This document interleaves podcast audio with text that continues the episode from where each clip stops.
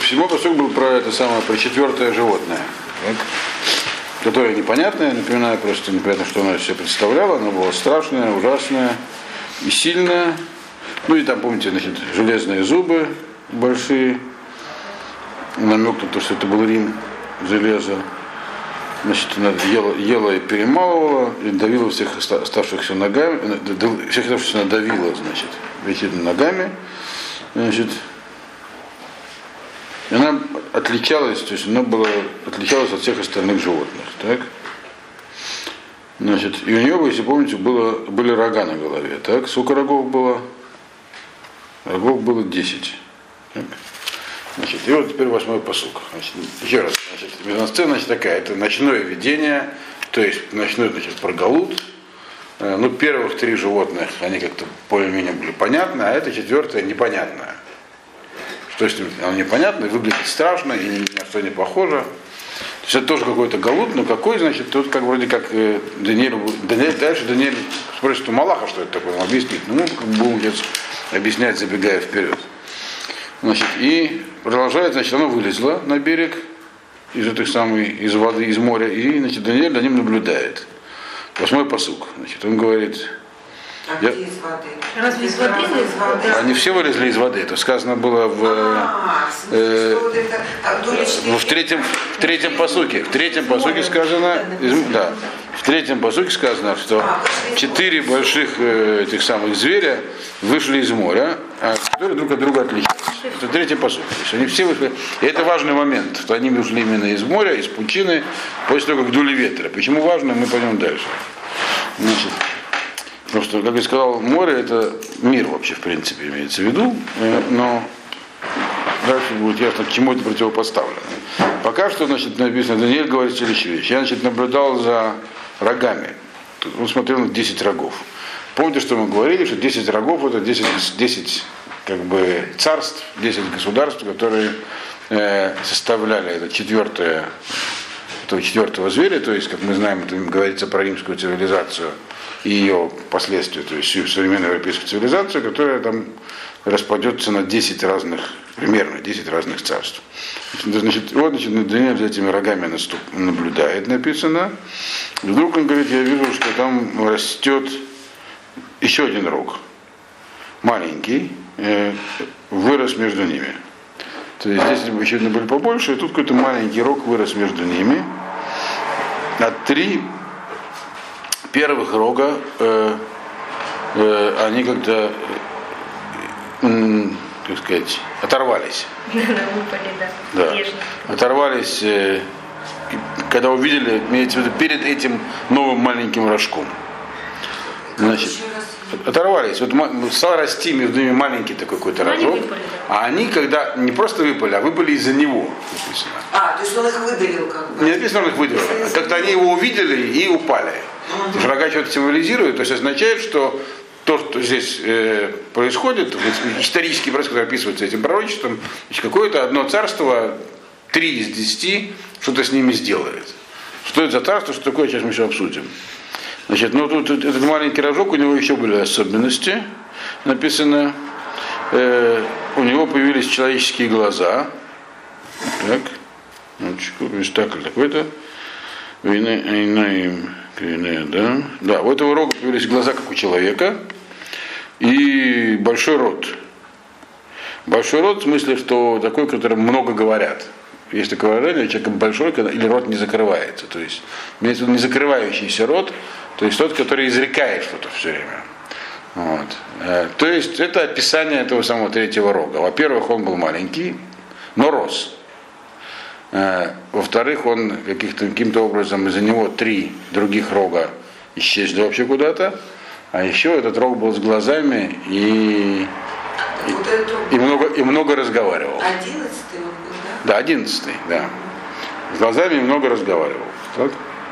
Значит, э, что, что здесь вообще имеется в виду? Ну, про десять рогов более-менее понятно. Это десять как бы всяких там, большая восьмерка там, или еще какие-то там. У нас написано, что э, есть та, что говорили высокомерно, написано, не много, а высокомерно. Так, смотрим, я смотрю, сейчас оригинал арамейский, секунду. Упевмал Раврован. Говорит большое, дословно написано. Можно и так, и так понять. То есть много и что-то такое важное. И то, и другое правильно, наверное. Ну, говорит, да. Вот. Раши говорит. Раши, он, этот перевод соответствует пониманию Раши, который у вас. Он, Раши вообще говорит, что это был Титус, под этим логом имелся в виду, который там всех проклинал и при, при штурме храма. Но на самом деле здесь как бы более широкая картина. Этот рок это, э, это Тит, император Тит, который разрушил второй храм. Так Раша говорит, и поэтому к нему относятся слова, говорил высокомерно, которые вот этот переводчик исключил. Но дословно это означает говорил большие вещи, то есть много и что-то такое важное. То есть значит, отметим особенности. Ясно, что этот рок это какое-то тоже какое-то государство или течение, или что-то такое, какой-то, истори- какой-то исторический персонаж, э- не обязательно человека, а какой-то цивилизация или что-нибудь такое, которое э- отличалось от остальных рогов. Остальные рога были просто большие, без глаз и, и ртов. Большой рог для чего служит? Для того, чтобы бодать им. Так? То есть основ- все остальные государства, которые вот эти самые составляли после Римской империи, они, в общем, держались у власти, власть заключалась в их силе, как и положено, там, армия и всякие другие атрибуты власти. А здесь этот, вот этот третий рог, он чем характеризует? У него есть глаза и рот, то есть появляются элементы идеологии. То есть он не, глаза, это означает, кстати, глаза всегда означают возможность смотреть не просто, а смотреть на правильные вещи, иначе у человека нет глаз. Также рога. То есть глаза и, и вообще вот этот самый, ну это, здесь как бы начинает дальше, будет несколько пасуков, которые больше относятся к области каббалы уже. По тексту и даже по терминам используем. То есть такое понятие коахрая, то есть с взглядом можно влиять с точки зрения каббалы, но не обычным теоретическим взглядом. Там, взгляд это сила э, влияния и, и главная возможность, взглядом также можно получать влияние, то есть и возможность смотреть означает, что можно увидеть нечто, что может человеку помочь, что-то правильное. То есть в данном случае имеется в виду, что у него были глаза, что он мог найти истину, грубо говоря. То есть имеется в виду некая цивилизация или народ, который мог смотреть в Тору. Для этого и нужны глаза. То есть который основывалась его вера или идеология, то, что у него было, на Торе. Но имеется в виду не евреи, понятное дело. Потому что это все еще часть, часть четвертого животного, да, связано с Торой. Для этого нужны глаза, иначе не нужны глаза. Так объясняется. И а то, что у него есть род, о котором он говорил, а сам он маленький, означает, что он завоевывал страны и континенты, и что там он завоевывал, не только силой оружия, но еще у него была идеология. То есть он мог завоевывать умы. Здесь уже говорится про некую, про некую, не знаю, как сказать, скажем так, цивилизацию, которая завоевывала умы и базировалась на Торе. Что хотите сказать? Есть два мнения по этому поводу. И Мальбим говорит, что они оба правильные. Вашу точку зрения разделяет Туныций Камбанель. Туныций Камбанель, да. Он вообще, он говорит, что и тогда нужно понять, все-таки там подсказка здесь, что это за три рога, которые упали. Было десять рогов. десять рогов, мы говорим, это то, что образуется на месте Рима. Ну, примерно, это, скажем, грубо говоря, европейские государства. Их не обязательно должно быть десять, но было, было больше, было меньше. Но это значит, что как бы на месте Римской империи образуются отдельные, сами по себе сильные страны. Они также будут железные, как и Рим. То есть властвуют силой. Значит, Римская империя, мы знаем, она распространялась не только, правда, на Европу, но и на Азию, и на Африку. Собственно говоря, Африка – это и есть название провинции римской. Поэтому, строго говоря, Африка – это такой Тунис, там, Ливия и частично Алжир. А, а все остальное – не Африка.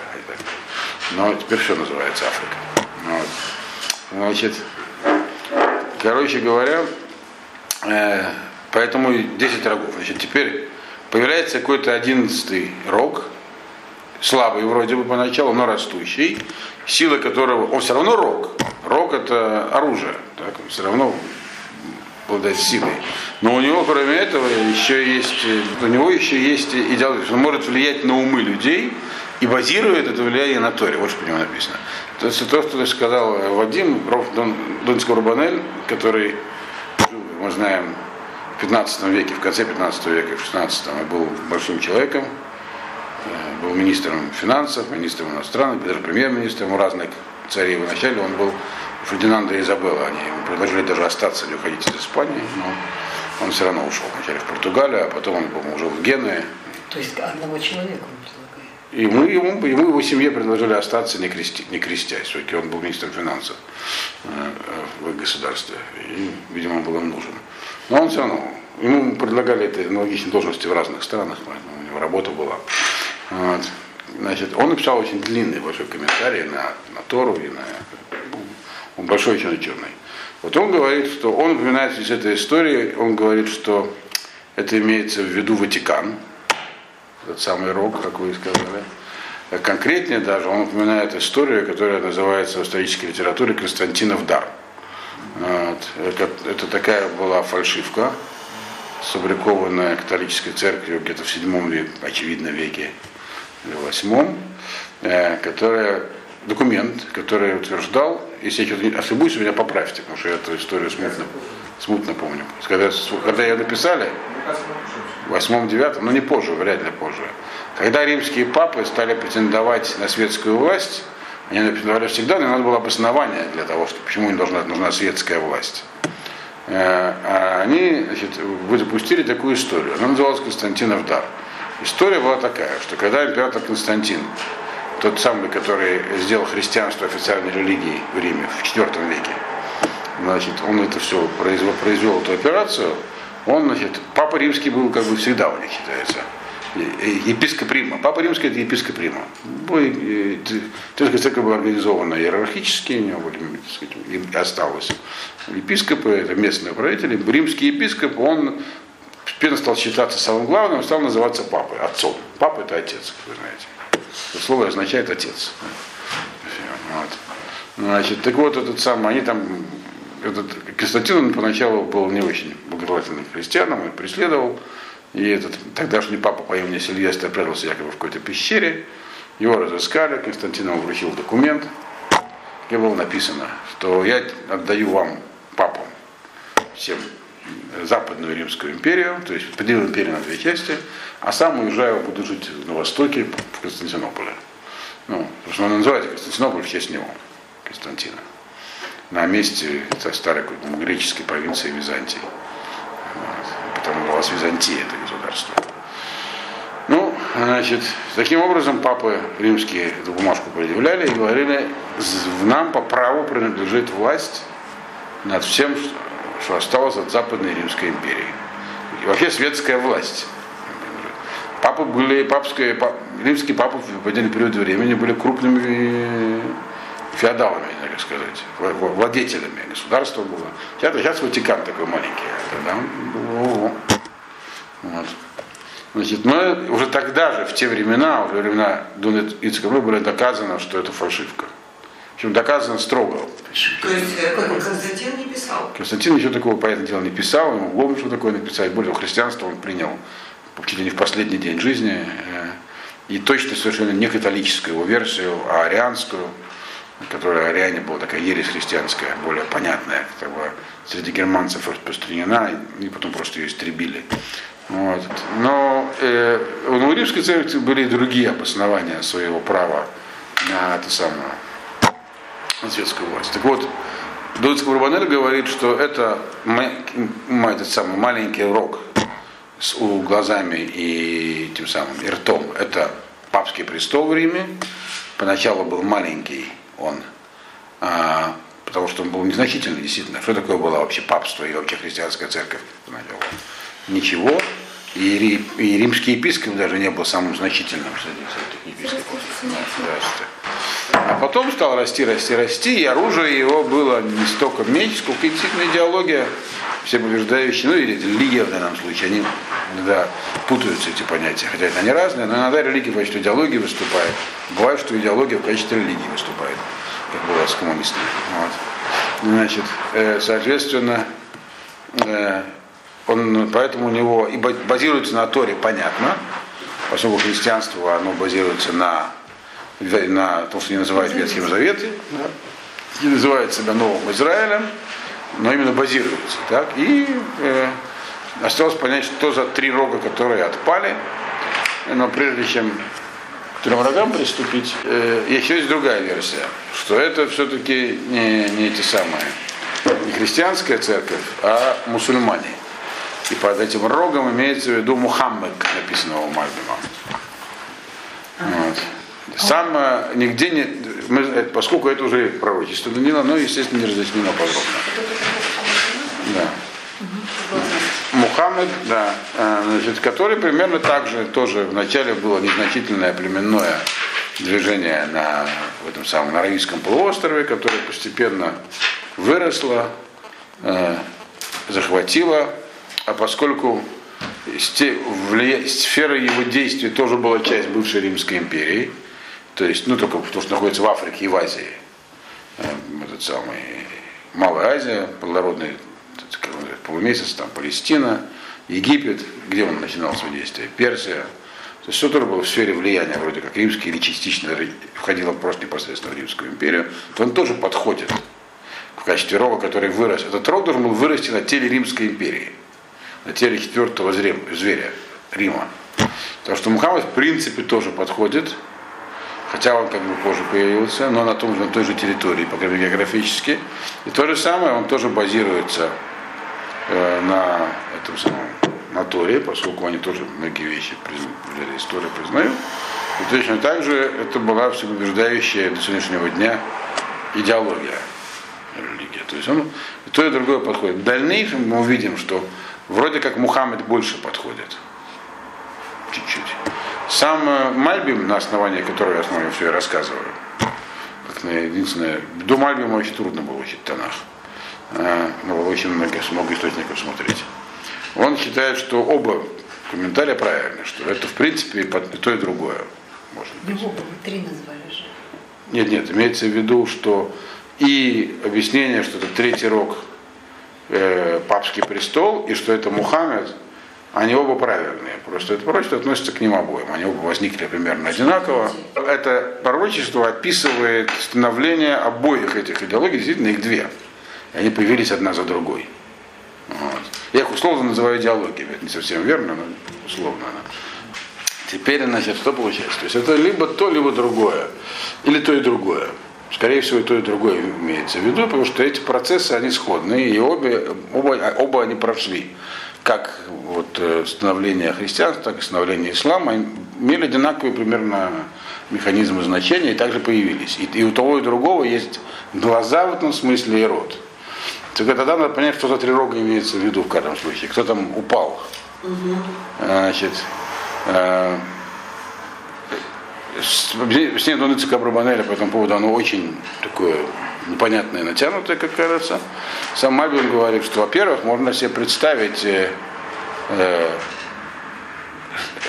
что значит упал, что значит он отломались и пропали. Не означает, что этот рог э, их, не написано, что он их забодал, там, их накричал или что-то с ними сделал.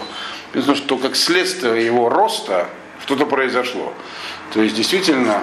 Э, Возможно, что имеется в виду, что откололись от, э, как бы от единого тела, которое было до этого, этой самой четвертой цивилизации, четвертого зверя, некие части. Если речь идет про христианскую церковь, то их легко себе представить. То есть, э, кто от нее отпал. Во-первых, там, как бы, там, то есть, некие рога отпали. То есть, например, там, можно сказать, что имеется в виду хизматики, как их называли, то есть русская православная, или так она называлась, греческая ортодоксальная тогда, вот, византийская церковь, восточная попросту, или там реф... потом реформация, тоже отпала часть от него.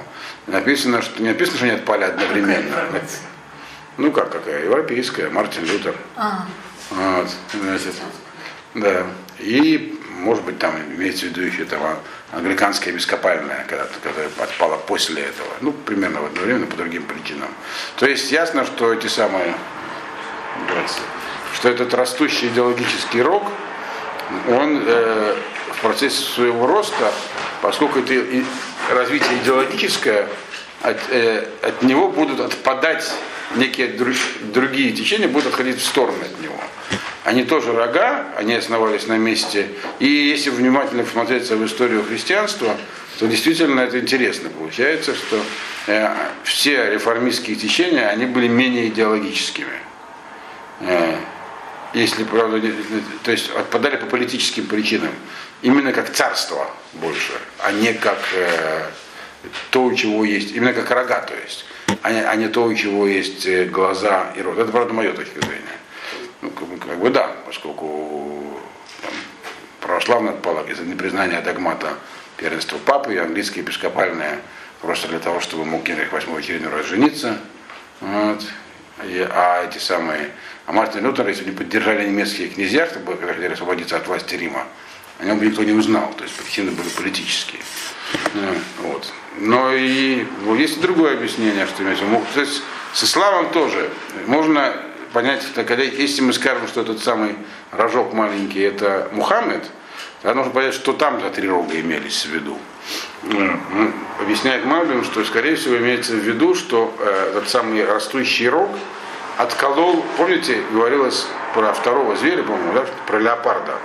Нет, второго не видно. Третий, третий, да, леопард с четырьмя крыльями. Это как бы Греция. Так что эти, эти крылья, эти четыре, то, что четыре крыла, то, что образовалось после распада империи Македонского, четыре государства. Грубо говоря, три из них были в Азии и Африке, а одно в Европе. Так, так вот, ислам как раз все, что осталось в Азии и Африке, захватил. То есть имеется тогда, тогда имеется в виду, что э, Рим был наследником этого, он все четыре включил в себя, что три отпавших рога это три э, диадохии, то есть, то, что, то есть три государства, которые выходили в Рим, которые достались ему от Македонского, которые попали под влияние этого самого маленького рожка. Есть еще и другие версии, что за три рога. Так или иначе... Э, все подходят. Да, все подходят под этот самый исторический процесс. Здесь пока что вроде как описываются исторические процессы, ничего такого в верхних мирах не происходит. Дальше, дальше Даниэль переходит на верхние миры уже скоро.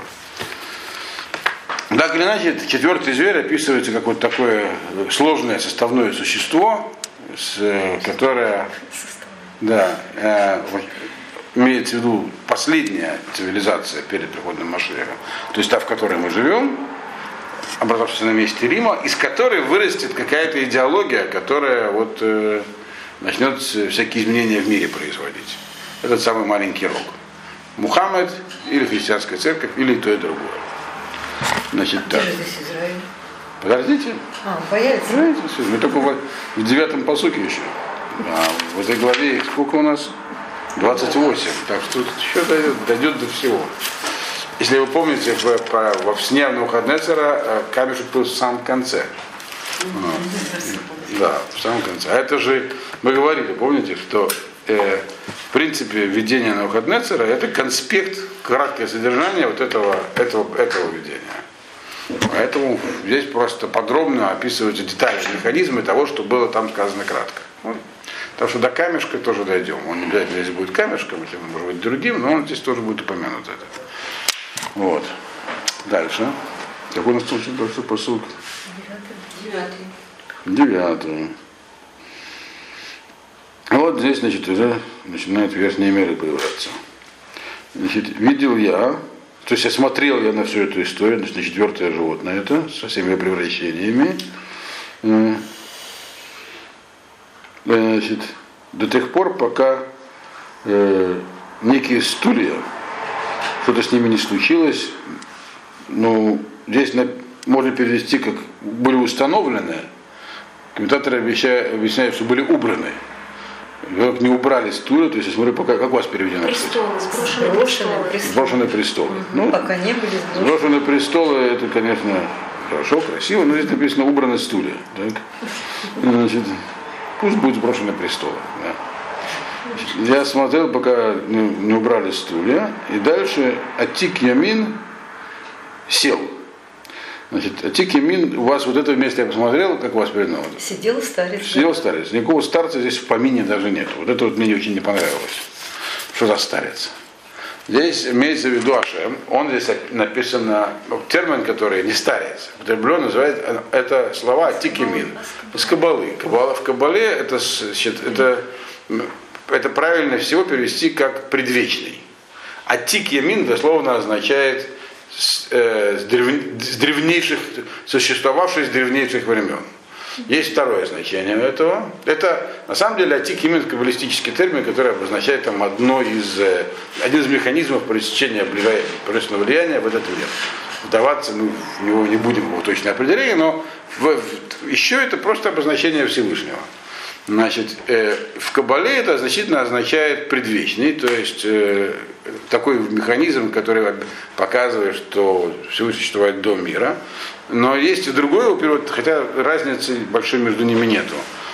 Слово «атик» вообще на иврите со временем тоже означает «древний, старый». Но это слово арамейское изначально, оно возглавляет. То есть это слово не лошонокодыш, слово арамейское. Оно просто вошло в современный иврит из арамейского языка, как обозначающее «древний, старый». Вот. Соответственно, «атик ямин» — это древний, с древних дней, то есть с самого начала дней, то есть когда еще имеется в виду до дней. Но есть более точные, вот Мальбим сам употребляет другое значение этого, и в словаре Ибн-Шушана, когда это значение слов, есть и ивритское значение. Само это слово имеет смысл на иврите и без арамейского слова «лаатик». «Лаатик» — это переносить чего-нибудь, вырывать, переносить. Например, перепис, списывать на уроке, называется тоже «лаатик», списывать. То есть это, вырыв, это что-то вырывать, дословно вырывать из одного с, с, с места и переносить другое. Поэтому Атик Ямин, если это как, как, еврей, как э, лошонокодер, святой язык, это значит вырванный из дней. Что? Вырванный из дней, то есть тот, для кого не существует времени. Да, да. Не, вневременной. Вневременной это тоже описательное э, обозначение Всевышнего. То есть он, он на самом деле и предвечный, как бы по-русски говорить, и вневременной. В смысле, это, в общем-то, одно и то же на самом деле. Предвечный значит бывший до времени, а до времени может быть только то, что вне времени. По идее, тут интересно, что хотя это разные переводы, но, но точно не старец. Вот. Никаким старцем здесь даже, можно сказать, и не пахнет. Вот. Поэтому то, что там вот написано, меня немножечко удивило. Смотрел. Мне было интересно, как переведут Атик Ямин, абсолютно как перевели, ну. И, и, так, и тут же перестал смотреть. Так что вот, значит, э, увидел он эти самые э, стулья куда-то подевались, были убраны, а, и тут он увидел, что сидит там, где-то сидит, на чем-то, сидит на своем уже, при, уже действительно престоле, вот, на, который называется кисе, кисе Акавот, на престоле славы, здесь слово не, не упомянут, просто сидит, кто сидит, вот, Атик Ямин. То есть Ашем. Значит, и как он сидит, написано, э, одежда его как э, белый снег, значит, э, волосы головы как чистая шерсть, э, значит, его это самое сидение, ну, на чем он сидит, оно составлено из огненных точек. Э,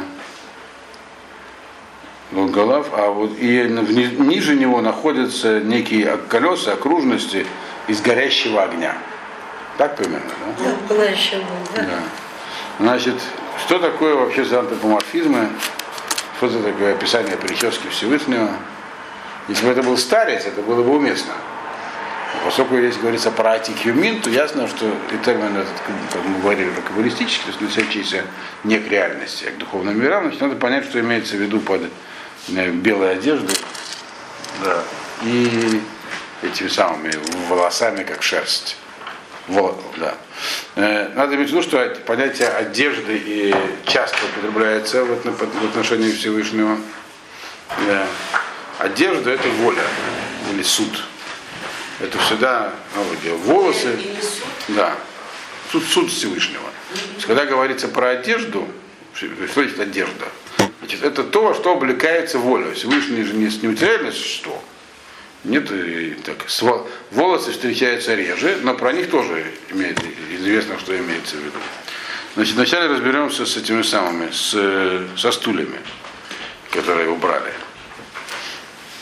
Значит, и в этом посуке говорится про то, что некие стулья, некие кисаот будут исчезнут, куда-то уберутся.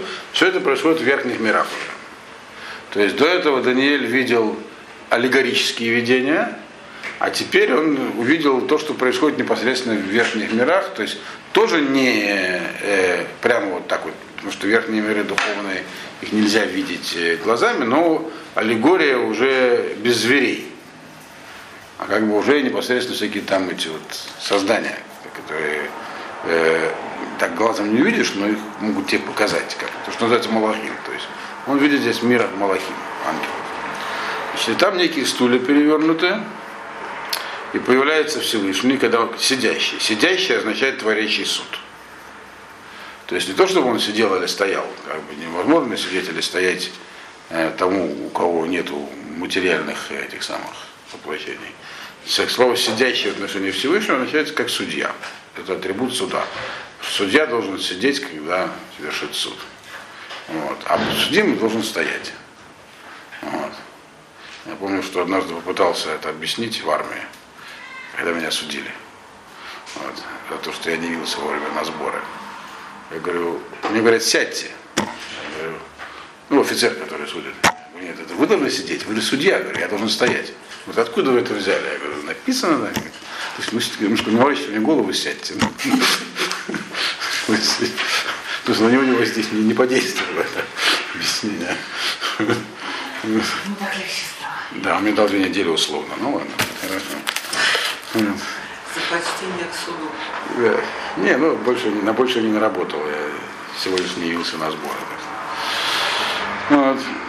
Итак, значит, короче говоря, э, сидящий означает вершащий суд. А что по поводу того, что стулья убрали? Сейчас доберемся до стульев. Вершащий суд, э, раз значит, вершил суд, значит, кого-то осудил. Раз убранные стулья означает, что кого-то не стало. То есть те, кто сидел раньше, кто еще мог там находиться? Имеется раз в верхних мирах. Значит, имеется в виду представители, то есть малахим, этих самых других ну, народов. То есть вот эти самые хайот, которые были раньше, их стулья убраны. То есть здесь говорится про некий конечный этап, когда будут перевернуты, или там на самом деле по смыслу имеется в виду перевернуты. То есть закончилась их история, то есть есть про конец истории. То есть у каждого есть как бы, малах со своим... киса, это малахим называется, стоящими, но кис... ефух кисаот, переворачивание стульев, это такой термин, означающий, э, что чей-то срок закончился. Все. Чаша. Про государство, да? Да, про эти вот, э, про этих всех зверей, значит, которые появились из моря. Про них говорится, что их стулья перевернуты, и тут, значит, Дашем, и дальше механизм суда. Написано, что Дашем сидит в белой одежде. Одежда, понятие одежды по отношению к Всевышнему употребляется часто, хамуз богадим, как, как появляется, когда появляется конец. Белая одежда означает, что она белая именно, а не красная. Одежда бывает двух типов, белая и красная. Вот. Э, синяя не бывает, это был бы российский флаг. Значит, э, белая это означает, что суд вершится при помощи э, того, что называется рахамем, атрибут рахамем. Все, что я вам говорю, это не просто так. Это все выводится из пасуков, обычно Таилим, или из других мест, или из Ишая, из Ишаява обычно. Просто я не буду все сейчас приводить. Я все и не знаю, на самом деле, наизусть. Мальбим такой все приводит. Но все эти правила, они все выводятся из слов, из пасуков, из стихов псалмов и пророка Ишаява в основном. Что означает что и почему это так. Вот. Вот. Значит, соответственно, белое это атрибут, это атрибут милосердия. И тому есть много подтверждений в разных посылках. То есть Ашем будет этот самый суд вершить э, э, в качестве рахамана, то есть того, кто относится благосклонно и милосердно. Когда красная одежда это атрибут суда. Красный цвет он вообще имеет свои особенности. Вот. Я вам, может быть, об этом уже, я уже говорил, это удивительно, но. Турецкий писатель Орхан Памук, здесь он вроде при чем, он написал книжку, называется «Я красный». Вся книжка про красный цвет. Главный герой книжки – красный цвет. Вот. И что самое удивительное, он получил Нобелевскую премию, в основном за эту книжку, литературу. У него еще есть ряд книжек, они, я ни одну не смог прочесть, просто скучно. А вот этого прочел до, до конца, хотя она вот такой толщины. Ну, как с удовольствием. Ну, по-русски, если что, по-турецкому, кстати. Нет, турецкого я еще не освоил. Ну вот, короче говоря, так вот, он как раз очень верно объяснил, что такое красный. Прямо совпадает с этим самым, что это такое, как он, кто он такой красный. Удивительно, но это так. То есть, откуда он это взял, я не знаю, но тут вдохновение на него нашло. Вот здесь белый. Белое означает, как я сказал, судят при помощи милосердия, но стулья перевернуты. То есть даже с этой точки зрения милосердия, этих самых, они все остальные исчезают, народы. Что еще написано? Волосы. Что за волосы такие, как шерсть? Значит, э, волосы, это означает то, что, э, э, как сказать, когда то, что находится внутри, вылезает наружу, становится явным. И растут они, как известно, обычно, ну, из головы. В других местах тоже, но в основном здесь, здесь сказано именно про волосы головы. То есть они растут не откуда-нибудь, а прямо из мозгов. Получается. В этом смысле то, что здесь имеется в виду. То есть имеется в виду, что это тот такой суд окончательный, когда весь, который вот он видел Даниэль, когда то, что весь, то, что называется эмет, все, что правда в этом мире есть, на самом деле, оно вылезает наружу. То есть это, это то, что называется улама эмет, да. Когда исчезают всякие там прегра... э, аллегории, преграды, недомовки, недомыслия. То есть это такой суд, где все тайное становится явным, в том числе и намерение Всевышнего становится явным. То есть это какое-то время окончания всего, окончания всей истории. Это то, что он увидел. Значит, и дальше э, про огонь говорится. Нет, подожди, а что значит волосы как чистая шерсть? То есть они волосы как чистая шерсть, имеется в виду, что это что тоже э, чистая шерсть, имеется в виду тоже белая. Э, и то есть намерение Всевышнего, э, даже если в этом мире есть всякие э, вроде как э, жестокости, но на самом деле это все атрибут милосердия. То есть и внутреннее, то, что было в замысле у Всевышнего, это милосердие, здесь так, если грубо, так сказать, сказать, без подробностей. И, и что еще написано? Значит, престол был из огоньков, а под ним находились колеса, круги из пылающих огней. То есть на уровне, это, да, это тут уже совсем кабала пошла. Значит, кабала пошла. Дело в том, что действительно там даже есть какие-то, ну, численные аллегории, сколько есть этих самых серафим. А серафим это такие малахи, от слова лесров, сжигать, сжигающие огненные, которые находятся на уровне кисе, которые, ну, вот этого самого, этого самого престола славы, где делает суд. Значит, и как бы вот это самое влияние суда проистекает от них при помощи неких э, устройств, которые называются хайот, э, э, звери, которые его перетягивают в более нижний мир, где находится Галгалим, это самый огонь. И дальше там все это идет вниз, проявляется как-то еще. Я не могу вдаваться в вещи, которые сам понимаю, но это то, что есть. Здесь описано другим, что Даниэль увидел, как вершится суд, и как этот самый огонь сверху передается вниз и увеличивается. То есть вначале был престол из огоньков, а на более низк, нижнем уровне он выступает как э, такая огненная, огненный шар, а дальше уже огненная река еще будет в посоке. То есть этот самый огонь нарастает. Суд, э, хотя и милосердно, но это огонь, который что-то сожжет обязательно. Э, Значит, огонь, да, сам суд белый, милосердие, но проявление его это огонь. Огонь затем красный. Красный не обязательно огонь. Может быть, огонь и огонь это просто огонь. Вопрос, что его вызвало, какой, какой суд его вызвал к жизни этот огонь.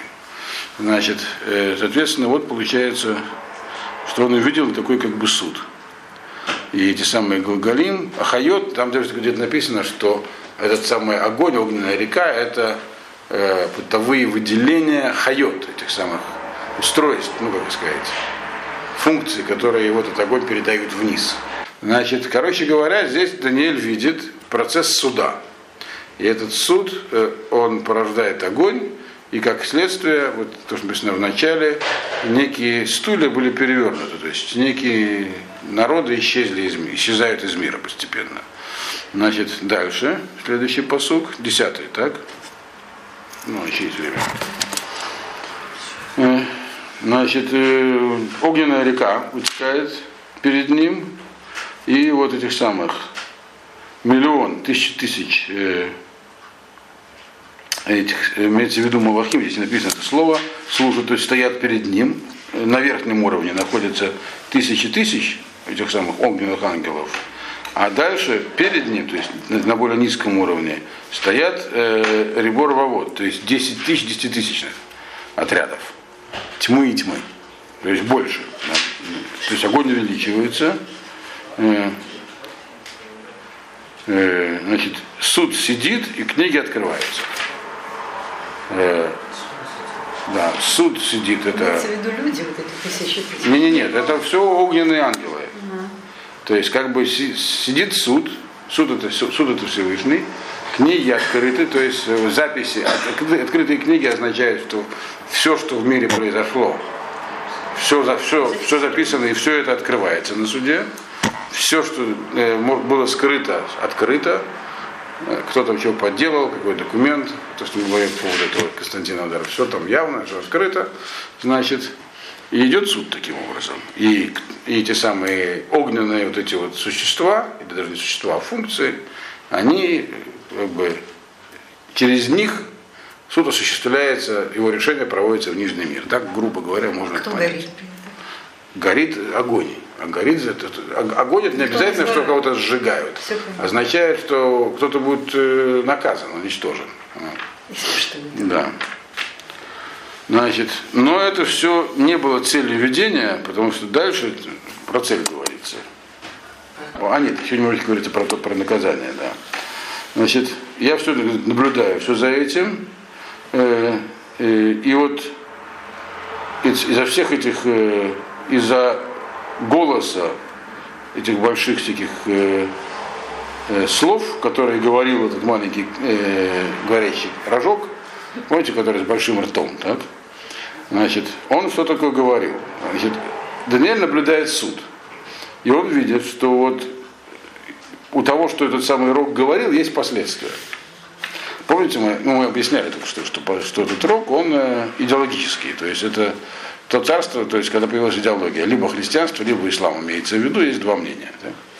Есть последствия.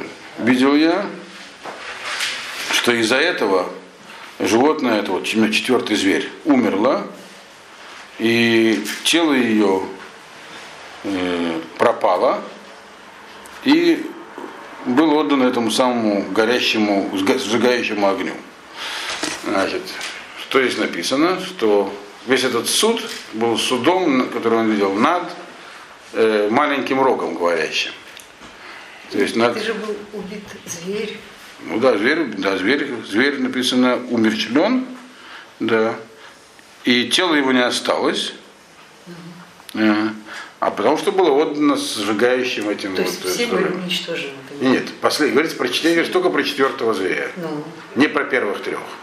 Четвертый зверь с десятью рогами, на котором вырос маленький рожок, который принес в мир новую идеологию. Так? Он говорил, базировавшись на Торе, я сначала все начинаю.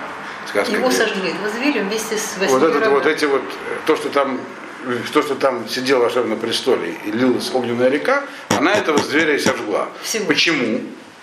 Из-за слов, которые говорил маленький рожок. Mm-hmm. Вот уж здесь написано. То есть гибелью этих самых цивилизаций и христианские, это как бы подходит очень тоже и к исламской, послужит э, их э, идеология причиной. Причиной гибели послужит их идеология, здесь написано. То есть слова, коль, слова, которые они говорили. Вот. То есть то, что они, так сказать, в мир принесли. Как здесь написано? Каким словом? Смотрите, кальда. каль, кальмелая, то есть, то есть та, слова, которые они говорили голосом, то есть то, что они в этот мир принесли, предположим, Мухаммед принес ислам, так? Вот гибелью четвертого зверя, то есть времен цивилизации, послужат именно те идеологии, которые в нем, в нем развелись. То есть не катаклизм природный получается, не какие-то другие причины, а именно то, что они в нем придумали. Еще раз повторяю, что придумали, то, что базируется на Торе, так, и э, то, что было широко распропагандировано, то, то, что две вещи, которые есть. То, что они видели, то есть на Торе, и то, что он говорил много. Это то, что, значит, захватило, захватило умы во всем мире. Это подходит и к тому, и к христианству, и, в принципе, к исламу, к обоим современным цивилизациям. Так вот он сказал, что, значит, это послужит тому, что, то есть Всевышний из-за этого сожжет всего четвертого зверя. А это надо было приходить в начале. Большие рога без рта и глаз, они, это, значит, только военная сила, а маленький рог, значит, он растет, у него есть его, его сила не военная только, а еще идеология у него есть, базирующаяся на то. Все, коротко я тебе повторил. Из уважения, так сказать. Да, дальше. Какой у нас дальше пасук? двенадцатый. Двенадцатый. Шах. Значит, интересно, что здесь, а, даже про остальных зверей. Значит, а остальные звери, имеется в виду первые три, так? То есть, точнее, то, что от них осталось. Они, у них забрана власть, но э, да, им дана, дана, дана, так сказать, дан срок еще жизни э, до, до срока. До срока и времени. С этим сроком и временем дальше будет целая история у Даниэля, и он там есть, может быть, вычислить время прихода Машиаха. Забегая вперед, скажу, оно прошло относительно недавно. И там произошли всякие события. Это будет здесь все в книге Даниэля, ну, в этой главе мы до этого дойдем, не в этот раз, очевидно. Есть вычисление времени прихода Машиаха. Значит, так вот, э, имеется в виду, что только четвертая цивилизация будет уничтожена полностью, в которой мы сейчас живем.